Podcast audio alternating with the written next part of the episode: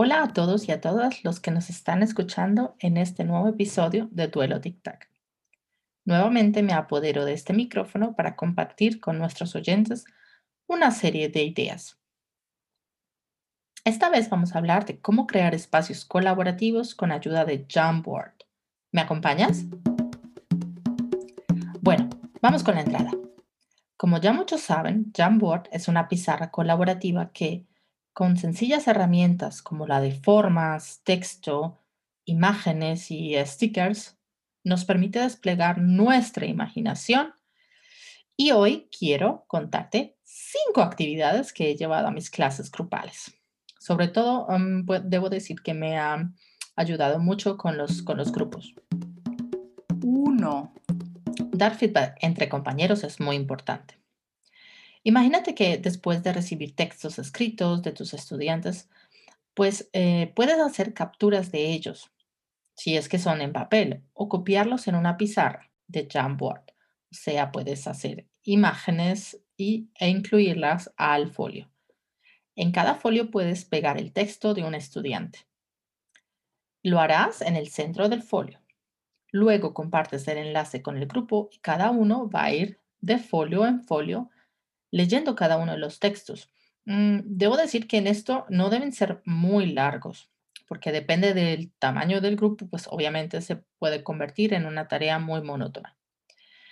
Ellos van a ir leyendo los textos añadiendo stickers con comentarios, pueden subrayar el texto, hacerle preguntas al autor o proponer cambios.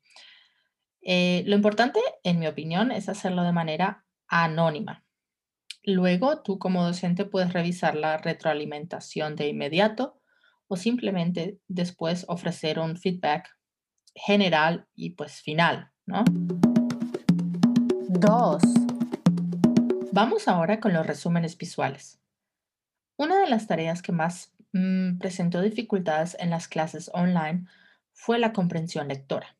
Bueno, a mí, no sé a otros profes, me gustaría escuchar otras eh, experiencias. Yo sentía que no sabía exactamente cómo apoyar a mis estudiantes y no sabía si habían entendido el contenido del texto. Además, porque pues a veces los textos de los manuales, dependiendo del nivel, son muy extensos y pues no puedes llegar a todo. El tiempo, el tiempo, el tiempo corre. Tic-tac, tic-tac. Un día, y de esas ideas que surgen durante la clase, donde les propuse dividir el texto en grupos. Cada grupo estaba en un breakout room de, Zoom. Cada uno leía su parte, su párrafo. Luego entre ellos hacían un intercambio de ideas principales y luego, ¡tatán!, hacían un resumen visual. Lo importante aquí es la facilidad que, con la que Jamboard te permite buscar imágenes de las bases de datos de Google. A cada grupo le asigné un folio y allí le daban rienda suelta a su imaginación y mostraban de manera visual qué habían entendido del texto. Luego, en pleno, pues un secretario del grupo hacía la exposición de las imágenes, algo muy breve. La verdad es que resultaron eh, resúmenes muy interesantes.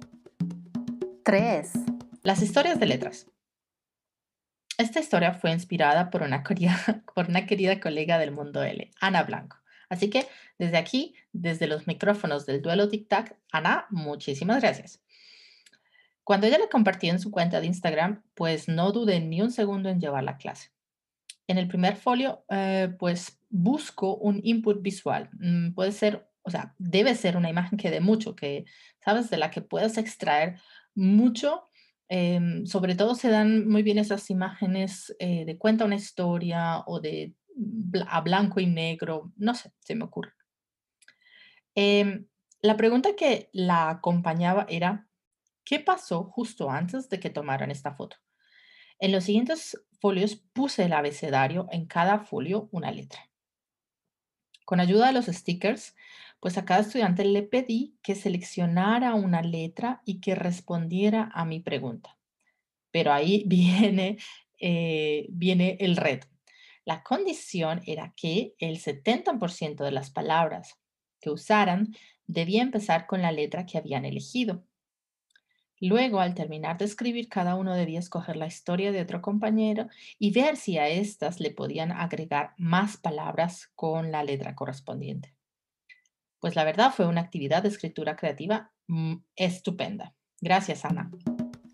4. Desde hace mucho tiempo vengo introduciendo rutinas de pensamiento en clase y ahora Jamboard me ha dado la oportunidad de hacerlo mucho más colaborativo y visual.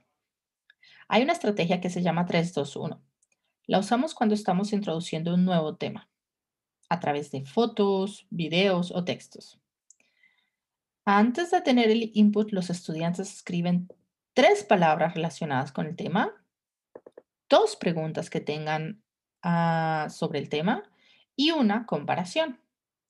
Lo realizan así antes de leer el texto, por ejemplo, o antes de ver el video, o antes de ver la imagen, etcétera, etcétera. Por ejemplo, luego, después de la lectura, vuelven a hacer el mismo procedimiento 3, 2, 1 y cada grupo trabaja en un folio y al final se pueden ver los resultados de cada grupo y comentar em, qué similitudes tienen las palabras del antes de algunos compañeros y las del después. 5. El círculo de las perspectivas. Para terminar nuestra lista de cinco ideas, quiero dejarlos con ganas de probar más rutinas de pensamiento. Así que les presento el círculo de las perspectivas. En un folio insertamos varios círculos, uno pequeño, otro mediano, uno más grande, otro más grande, y así consecutivamente. En el centro del más pequeño incluye, ah, bueno, se me olvidaba decir, claro, uno dentro de otro. Es como si viéramos hola, em, círculos concéntricos. Em, en, el, en, el, centro ponemos eh, el texto o la imagen que vayamos a trabajar o que trabaje el tema de la lección. Los estudiantes deberán reflexionar sobre el tema desde diferentes perspectivas y escribir sus reflexiones en stickers. Em, los pondrán en algunos de los círculos, unos más lejos y otros más cerca del centro, dependiendo de la perspectiva que estén asumiendo. Imaginemos que en el centro está la foto de un sin techo, pues diferentes perspectivas podrían ser las de otro sin techo, entonces las pondríamos muy cerca de la imagen central.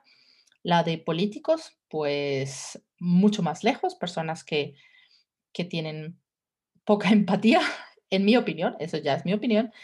O la de los transeúntes, que cada día, cada día ven a los sin techo en la misma parada. Luego podríamos discutir por qué las perspectivas están más cerca o más lejos de la imagen central.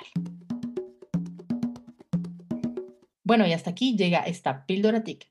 Espero que te haya gustado y que pronto empieces a usar mucho más esta herramienta. Recuerda compartir y dejar tus comentarios en el podcast o en las redes sociales. Nos vemos en otro episodio del duelo TikTok.